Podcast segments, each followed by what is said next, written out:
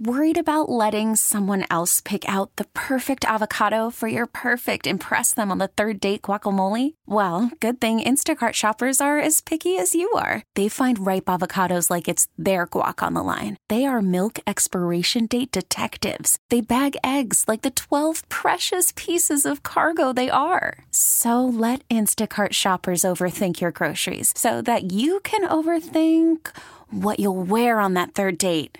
Download the Instacart app to get free delivery on your first three orders while supplies last. Minimum $10 per order, additional term supply. We really need new phones. T Mobile will cover the cost of four amazing new iPhone 15s, and each line is only $25 a month. New iPhone 15s? Only at T Mobile get four iPhone 15s on us and four lines for 25 bucks per line per month with eligible trade in when you switch. Minimum of four lines for $25 per line per month with auto pay discount using debit or bank account. $5 more per line without auto pay, plus taxes and fees. Phone fee at 24 monthly bill credits for all well qualified customers. Contact us before canceling account to continue bill credits or credit stop and balance on required finance agreement due. $35 per line connection charge apply. Ctmobile.com. The New York region is in the midst of a transportation evolution. Some might even call it a transportation revolution. Finally, the most important infrastructure project in the entire nation is being kicked off. Amen. In the coming years, the way we move into and around New York City will likely change dramatically. So too will the cost. Congestion pricing is an idea that makes a lot of sense, and the money that it generates is going to be used to improve mass transit. It's already being counted on for that purpose. That's why we're moving forward. This week on 880 In Depth, two big transportation initiatives took important steps forward in the past two weeks the Gateway Rail Project and congestion pricing. What will they mean for the future of New York City?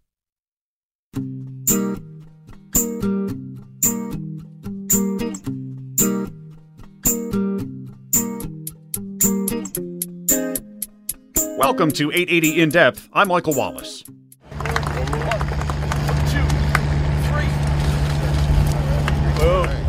There is nothing like a good groundbreaking to bring out a parade of public officials. The dirt those shovels tossed at the groundbreaking in the New Jersey Meadowlands this week was to replace an old rail crossing called the Portal Bridge. Never heard of it? Ask any rail commuters in New Jersey about the Portal Bridge, and they'll tell you a horror story about it. NJ Transit rail service between Penn Station, New York and Newark Penn Station suspended in both directions. That's because the Amtrak Portal Bridge got stuck in the open position. Midtown direct service being The Portal Bridge has been the bane of existence for New Jersey rail commuters for decades. It has seen better days, but the Portal Bridge is a workhorse. It carries 450 New Jersey Transit and Amtrak passenger trains over the Hackensack River every day. Replacing it is a big deal. Big enough to draw U.S. Transportation Secretary Pete Buttigieg for the occasion. This is the best way I can think of to start a Monday morning. The worst way I can think of to start a Monday morning is late to work. And for so many commuters, it has been difficult to know that, that you could count on our 111 year old infrastructure. It is the very finest state of the art engineering of the Teddy Roosevelt administration. But we need something different and something better. And uh, you know the people here have been relentless in getting us to this day, appropriately so, because so many people count on this. The residents, not just across New Jersey and New York and the eastern seaboard, uh, but really across the country, count on the economic vitality of this region. And I think a lot about the, the personal implications of having good transit and good transportation. Matter of fact, we were together in, uh, in North Jersey, I think, when, when uh, one of the uh, people we spoke to at an event that uh, I think Tom and, and Josh might have been at, uh, and Mikie actually, that, that, that, sticks in my mind. Uh, someone saying, I, I'm not the mother that I would like to be because of the way my commute works. And we have a chance to do something about that by making sure that we secure the best possible, reliable transportation infrastructure. For New Jersey Governor Phil Murphy, this is just the beginning. Today, we take the next great step of putting shovels in the ground so that this bridge can finally become reality. Finally, the most important infrastructure project in the entire nation is being kicked off. Amen.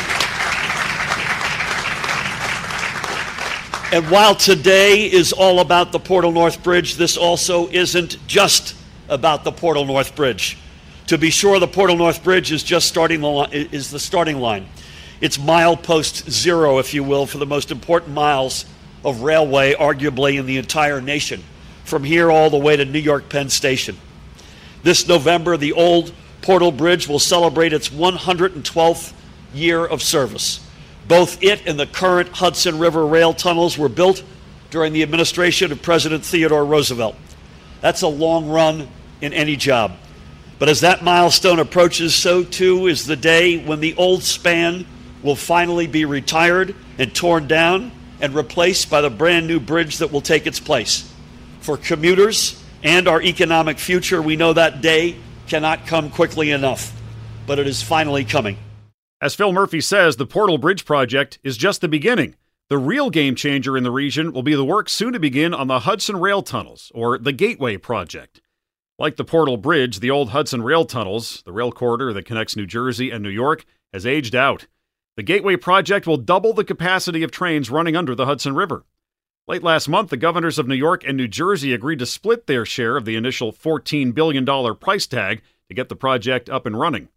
Gateway is no longer a dream, it's a reality. I want to commend you and Governor Hochul for coming to terms on getting the uh, the gateway overall up and running. Chris, we're going to be working together closely and keeping you very busy, and uh, we're so enthused about the road ahead. So, how significant is this moment for regional rail riders? Our Peter Haskell spoke to NJ Transit President Kevin Corbett.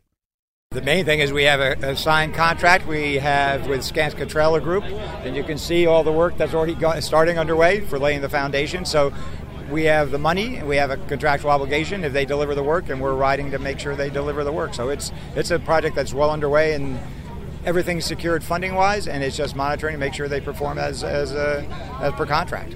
In terms of the tunnels, where do they stand, and how long is that going to take to get started? Well, I think this is a great first step, and this is you know for anybody who's a regular commuter you just hear the word Portal Bridge and you, know, you start to you know, cringe. So this is you know, a few years and it's in a tight time frame. So by 2026, they'll see that. The next phase is what Kris Kolluri's uh, taking with Gateway Development uh, Commission, and that is where this fall we'll start actually getting the work underway for the different grant applications to secure that funding that's needed for the tunnel projects. Meanwhile, they're also doing the preliminary engineering underwork so that they have that. So when they get the funding, they can then go to contract. When do you expect that work could possibly start? I think you're uh, realistically looking two years out to commence construction, but in the interim, there are two uh, projects that we've applied for grants. Uh, one on the New York side, the tunnel casing uh, in related uh, yard from Hudson Yard from 11th to 12th. So that project can get underway. And a bookend of that is what we call Tunnel Avenue, is this entrance uh, to the tunnel on the New Jersey side. So those two projects can get going while we put out to bid the, the tunnel project. Once this part is finished, once the bridge is finished, what's this going to mean for commuters? Uh, reliability. I mean, uh, as a regular commuter myself, I mean, every time Portal Bridge open, and, and, and it's sort of like you know the Lexington Avenue subway. You've seen how many trains are going by here all the time. If you get a, even a 10, 15 minute delay opening and shutting that bridge, that backs you up to Philadelphia or delays people coming out. So reliability will be key, and also pick up time and speed and additional capacity. Call from mom. Answer it. Call silenced. Instacart knows nothing gets between you and the game. That's why they make ordering from your couch easy. Stock up today and get all your groceries for the week delivered in as fast as 30 minutes without missing a minute of the game. You have 47 new voicemails. Download the app to get free delivery on your first three orders while supplies last. Minimum $10 per order. Additional terms apply. Improving rail service in that Hudson River corridor is only one part of the transportation revolution we expect in the coming years. Freeing up the traffic choked streets of Manhattan is the other big project that's gaining steam. The fix is something called congestion pricing. It's a plan to charge vehicles that drive into Manhattan's central business district. The idea is to disincentivize drivers from bringing vehicles into these already congested areas. The money raised will go to fund capital projects to improve the city's subway system. I had a chance to speak with MTA CEO Janno Lieber about congestion pricing and the panel of experts that will determine how the program will actually work we approved a board that's really going to study what the tolls should be, what kinds of vehicles should get a discount, an exemption, because we have an obligation to raise a certain amount of money to make sure that we can pay for all these improvements to mass transit that the that the region needs. But congestion pricing is needed because we all know the central business district of Manhattan just ain't working. We can't get buses and ambulances and fire trucks and Access-A-Ride vehicles, not to mention UPS and all those delivery trucks that Amazon has created. They can't move around, and that's going to hurt our economy. It's also going to hurt our air quality and our health. So, congestion pricing is an idea that makes a lot of sense, and the money that it generates is going to be used to improve mass transit. It's already being counted on for that purpose. That's why we're moving forward. But while the governors of New York and New Jersey agree on how the funding will work on the Gateway project, there is still a significant disagreement on congestion pricing. Just listen to New Jersey Governor Phil Murphy this week. We love it conceptually. There is no way, no how that that will happen with a double taxation of New Jersey commuters, period. And I'm still optimistic that we'll be able to work something out, but we cannot double tax New Jersey commuters. This, that can't happen. And at least up until now, and I think their environmental study was, is supposed to come out sometime later this month, up, up until now, folks who are driving in the Lincoln and the Holland were being treated differently than those on the George Washington Bridge, and that just can't, can't be the case. Back to my conversation with the MTA's Janno Lieber. You mentioned how this new panel is going to consider who should get exemptions. Certainly, New Jersey drivers who already pay tolls to cross the bridges and tunnels would like some. What's the possibility of exemptions for them? Well, listen, we've got the one of the members of the board is is Scott Rechler, who is the chairman of the Regional Plan Association. So he's somebody who has a history of working on New Jersey issues as well as New York City and Connecticut issues. That's for the best. I have not yet understood why folks who come over the GW Bridge feel entitled to an exemption any more than I should get a discount on the Garden State Parkway, the New Jersey Turnpike, if I go over the George Washington Bridge in their direction. So I haven't understood the arguments that have been offered up so far, but this panel is going to consider everybody's, every group's arguments for why they should get a discount or an exemption, and they're going to come up with a fair plan, which then will be referred back to the MTA board and could be modified, accepted, or rejected. What does seem clear is some form of congestion pricing will most definitely happen. Our Peter Haskell heard that in his conversation with Mitchell Moss, professor of urban policy and planning at NYU. The financial crisis facing the MTA is going to make congestion pricing a reality because it's the one untapped source of revenue for capital projects. That means large physical projects, which is already built into the MTA financial plan, and therefore it's been approved by the state legislature. It now just has to be approved by the federal government, and I think it's going to occur. There's no reason to think it was going to occur until we had the gubernatorial election of 2022 resolved. And so, whatever the reasoning is, it's going to occur in the next two years. There's a, a transit mobility board that's going to try to work out the particulars here. How do we make this fair? New Jersey says we're not paying twice. Long Island says we're not paying twice. How do we do this? Well, we already have tolls. I find it amazing. Americans, you know, have different kinds of raising funds for transit, and the toll road actually preceded the freeway. Uh, that the toll road actually was the way in which we started financing our highways in this country when states put the tolls, since it's on the New York State Thruway or the Pennsylvania Turnpike or the Jersey Turnpike. Now, I think we have to realize that we also today have free bridges as well as toll bridges, meaning the ones run by the city are free and by the MTA they're tolled. We're going to now make anything coming into Manhattan pay a fee, which is going to be something called a congestion pricing, but really is going to be now spread not just on the MTA bridges and tunnels, but on all the other access routes in from 60th Street south. And I have great confidence that we'll find a way to let people who are just using some of the roads to do the circular route around Manhattan avoid this. And of course, there is an effort to make sure that people don't have to pay twice. Uh, if you're already coming through the Lincoln Tunnel, certainly you shouldn't have to pay coming into Manhattan as well, or certainly not more than the toll. The, the real challenge is the question of how we raise enough money, which is in a law saying there has to be a certain amount every year, and to get that funding do we allow people who are to be kind of exempt from that toll? And there's a very, very thoughtful group of experts appointed by uh, Janno Lieber to determine what the policy should be. Everyone believes they should be exempt if they have some special case nurses, teachers, firefighters, emergency workers. And I think we're going to find out that exempting anyone is going to be a challenge, which really means that anyone on this panel is going to be ready and deserving of the Nobel Prize if they can solve it.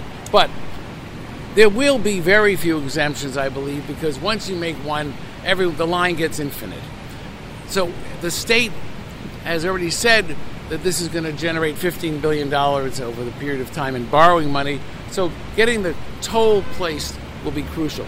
We do know that the MTA is going to have bigger financial problems than just congestion pricing's problem revenue, and that is because revenue has fallen as ridership has declined. In fact, today, you know, the ridership is quite varied. Tuesday and Wednesday and Thursday it's pretty high. Monday and Friday it falls down as people have become got a new habit of working remotely. Those who can, uh, the weekends are quite busy. We have to take a look at transit and recognize it's as important as public safety. It's important as schools. We should not finance it just on the back of the riders. Everyone benefits from transit because we depend on the people who are riding it to deliver our food, to operate the stores, to provide emergency services. The essential workers who use transit more than anyone, as we discovered during the pandemic's height, cannot we cannot exist without them, and we can they cannot exist without mass transit. So mass transit is going to have to have a new revenue stream that is not going to be coming just from riders and drivers and people use the system, but everyone who benefits from it. So hold that thought. I want to get back to the congestion pricing. If you deduct the Lincoln Tunnel, the Holland Tunnel, the Battery Tunnel, the Midtown Tunnel, are you raising the money you thought you were going to raise I think it? We, we are going to find out that right now, traffic coming in on the Williamsburg Bridge, the Manhattan Bridge, the Brooklyn Bridge, there that's at peak. We have other people coming in, as you may know, on the Willis Avenue Bridge or the Third Avenue Bridge. So yes, the drivers coming into the city are going to be charged for this coming into 60th Street South, and I think they believe there's sufficient revenue from those individuals to generate money, which of course the bill passed by the legislature projects. What that total amount, what the exact amount will be, we don't know yet. But it's always been assumed that by generating revenue from the bridges which aren't tolled, then we will have enough revenue to meet the goals of the state law. Governor Murphy has basically said this is not going to happen if you charge us twice. And even if there were deductions, I suspect there are going to be lawsuits. So well, What's no, the future? How long does this get dragged out? I, I, think the governor of New Jersey and the governor of New York will find a way to forge a deal. I think we have to realize whatever they're saying now, there'll be a, a recognition that they have to find a, a, solution. And I think that New York and New Jersey competed over who would own Staten Island. New York and New Jersey you know, used to compete about back offices, but New York and New Jersey have much in common. And the real point of commonality is that we depend on New Jersey for the beefsteak tomatoes and the strawberries uh, and we depend on them for a lot of workers. And I think that New York and New Jersey have much more to gain by working together than to be fighting. I think this is not like the era when we said people moving to New Jersey are really uh, opposing New York. In fact, we depend on the workforce coming from Connecticut and New Jersey, increasingly from Pennsylvania. And I think they recognize us and will make the mass transit system work. Because when you come in from New Jersey, you eventually, you know, get on a train or get on a commuter, get on some bus or something. And so this is not as if you come in and you're suddenly not using mass transit. Everyone uses mass transit. You know the old line if you build it, they will come. All of these studies on the impact of congestion pricing and the money it will raise were all done prior to COVID. So, what happens if they don't come? Where will the money come to build it? The problem of congestion pricing faces is that it's been based on a five day a week work week, and now we have a three day a week at a much higher level than five day a week. But we don't know how long this trend will continue, but I think that's one of the challenges facing the mobility panel. How do we do this? And that's why congestion pricing is not enough. We have to find a way to cover the decline in ridership and assume it's going to build back over time. The MTA is ordering more subway cars. Janno Lieber is trying to modernize the system with new signals. And I think over time, as people get accustomed to riding better trains, if they have better, safer experience, I think we're going to find ridership is going to return because, you know, with five dollars and thirty-five cent a gallon gasoline, New York is a great bargain for commuting. You know, this is, you know, I know people are paying three hundred dollars a week to fill their tank driving in from the suburbs. So New York actually, because of mass transit, turns out to have lower costs of commuting than people living just on their cars. And, and, so when you have to deal with this kind of thing, you're worried about the pricing. That the, the, MTA is relying on this, but at 60% ridership. You say it shouldn't be borne by the riders. Does the state have the money you know, to help balance this budget? This is a very, very strong city and a strong state. We have to use our funds correctly. And there are very few services where people benefit from that don't directly use, and one of them is mass transit. You go get your MRI, the person running the machine is taking the subway somewhere. I know people who work in healthcare or commuting from Easton, Pennsylvania. They come in by bus and then they take a subway. I think that the benefits of mass transit is that everyone reaps the benefit of having the workers in the places where they are needed. And so I think, yes, we have to rethink mass transit it is not just the riders who benefit, it is everyone who benefits from the people who do use it. That means every delivery service, every healthcare, every hospital, every education center where there are workers who come in by mass transit is benefiting many of the users who don't. And I think over time, we have to recognize that shared obligation to keep it. We don't all, very few people actually have face to face contact with a police officer, but we all benefit from the police. The MTA is actually just as important. The MTA is talking about a deficit of $2.5 billion in a couple of years. The state can't afford that, can it? Well, I think this is a question. What can it afford?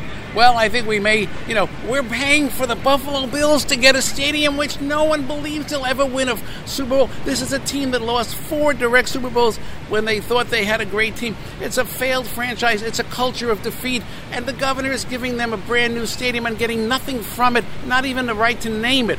You uh, know, we're putting a lot of funds into things that have no yield at all except some psychic and emotional kind of payout. So if we put our priorities in the right place, you know, we'll do this. I'm not sure we realize that, you know, the, some of the things we invest in may not be as important as the basics like mass transit and public safety. Could bicycles be an answer to reducing congestion on busy Manhattan streets? Mitchell Moss believes it could help. Well, I think bicycles have turned out to be uh, the mode of choice for lots of young people as well as for delivery people. It's great. We have half the people who are getting food delivered are getting it on scooters, electric bikes, etc. And pe- many, many people are now commuting by bike, not just in Manhattan, but from the Bronx and Brooklyn and Queens. We have people biking over the 59th Street Bridge. Although it's called the Ed Koch Bridge, I think 59th Street is the name it should always be known for because that's what it was called. But I think that the key part to recognize is that bikes and scooters are a growth sector for the young and the physically agile and physically fit, even though now you can bike with electric motors, so you don't have to be in great shape. But underlying everything else is that you can't carry a sofa or a TV on a bike. And that's why we're always going to have other forms of mobilities, whether it's vans or trucks. You know, as long as people decide they want a television in the house, they have to get it there. It ain't going to be on a bicycle.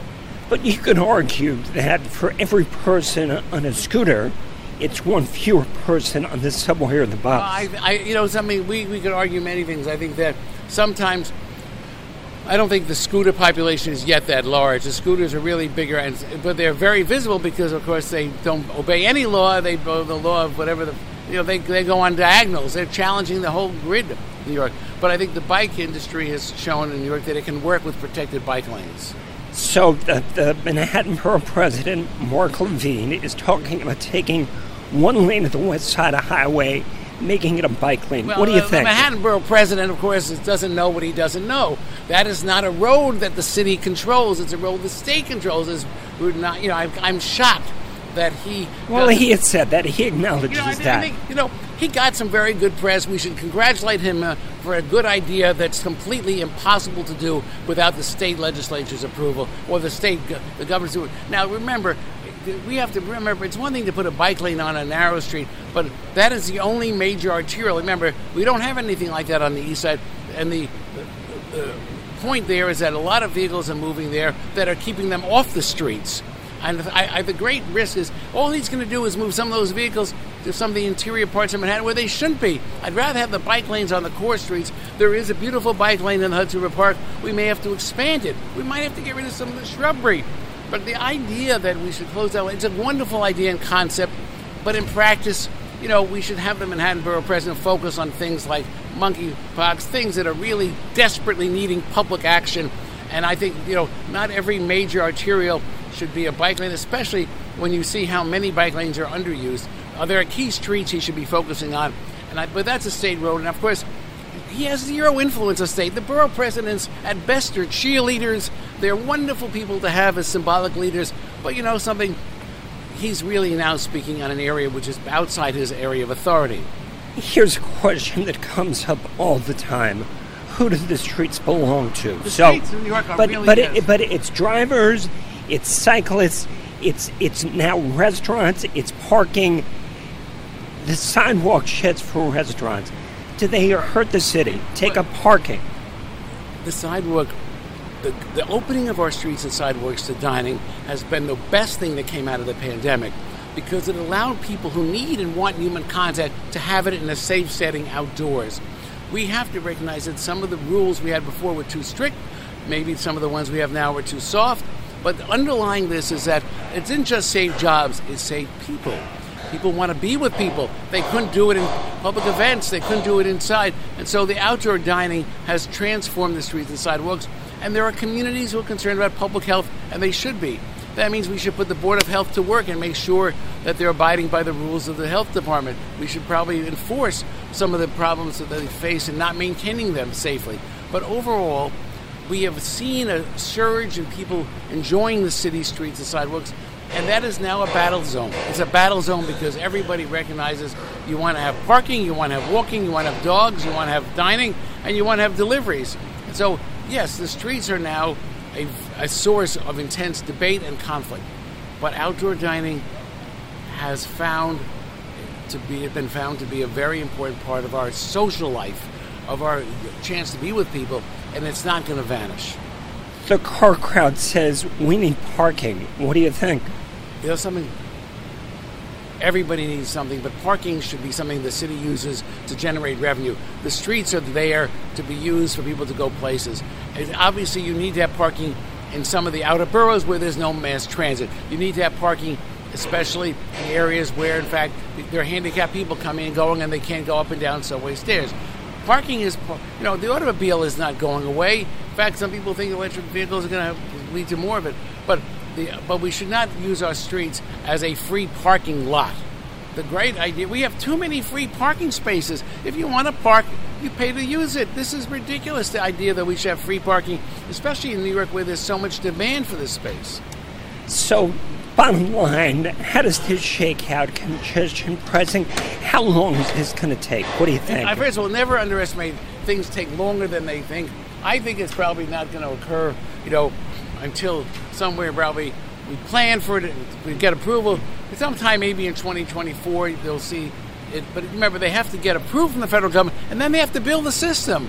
That's going to take a lot of skill. And Janno Lieber has turned out to be quite quite brilliant at running the MTA, but getting this in place is going to take even more skill because he's got to negotiate the fare, he's got to negotiate the building sites and where they're doing it, and then he's got to make sure that when they do it, you know, we keep the traffic enough traffic to pay for those tolls. Last thing, all these things we're talking about, do these in any way hinder the city's comeback?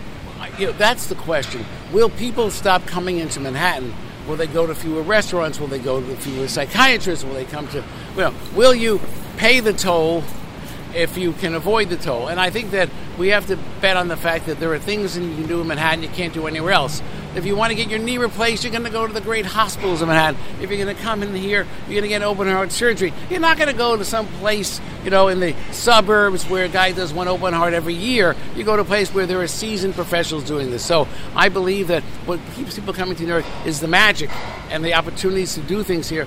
And remember, people don't come in just by car, they come in by other ways. And the $15 fee for the tolls is actually turning out to be the equivalent of three gallons of gas. So as gas goes up, the toll looks like less and less of a burden. NYU professor of urban planning, Mitchell Moss.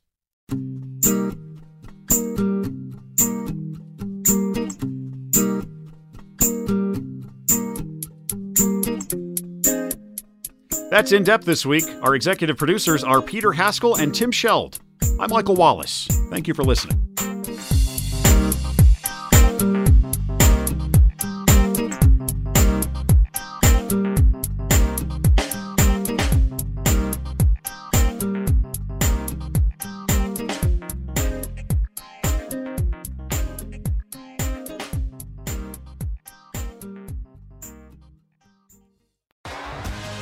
T-Mobile has invested billions to light up America's largest 5G network from big cities to small towns, including right here in yours. And great coverage is just the beginning. Right now, families and small businesses can save up to 20% versus AT&T and Verizon when they switch. Visit your local T-Mobile store today.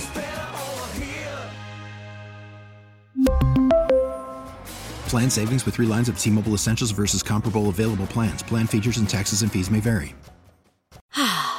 Spring is a time of renewal, so why not refresh your home with a little help from Blinds.com? We make getting custom window treatments a minor project with major impact. Choose from premium blinds, shades, and shutters. We even have options for your patio, too. Blinds.com invented a better way to shop for custom window treatments. There's no pushy salespeople in your home or inflated showroom prices. Our design experts can help you find the perfect window treatments on your schedule. We'll even send free samples directly to you. Plus, we can handle the measuring and installation for you. Unlimited window treatments installed for just one low cost. And with Blinds.com, you'll always get transparent pricing, no hidden fees. Our free shipping and 100% satisfaction guarantee can put the spring back into your step and into your home, too. Shop Blinds.com right now and save up to 45%. Up to 45% off for a limited time at Blinds.com. Blinds.com. Rules and restrictions may apply. Oh, oh, oh, Protect your vehicle's engine with a full synthetic oil change and save with Mobil One at O'Reilly Auto Parts. Purchase five quarts of Mobil One full synthetic motor oil and receive a $10 O'Reilly gift card after rebate. See store for details. With your Mobil One purchase, you'll also receive two times points during O Rewards Bonus Points Month at O'Reilly Auto Parts. Oh, oh, oh, O'Reilly Auto Parts.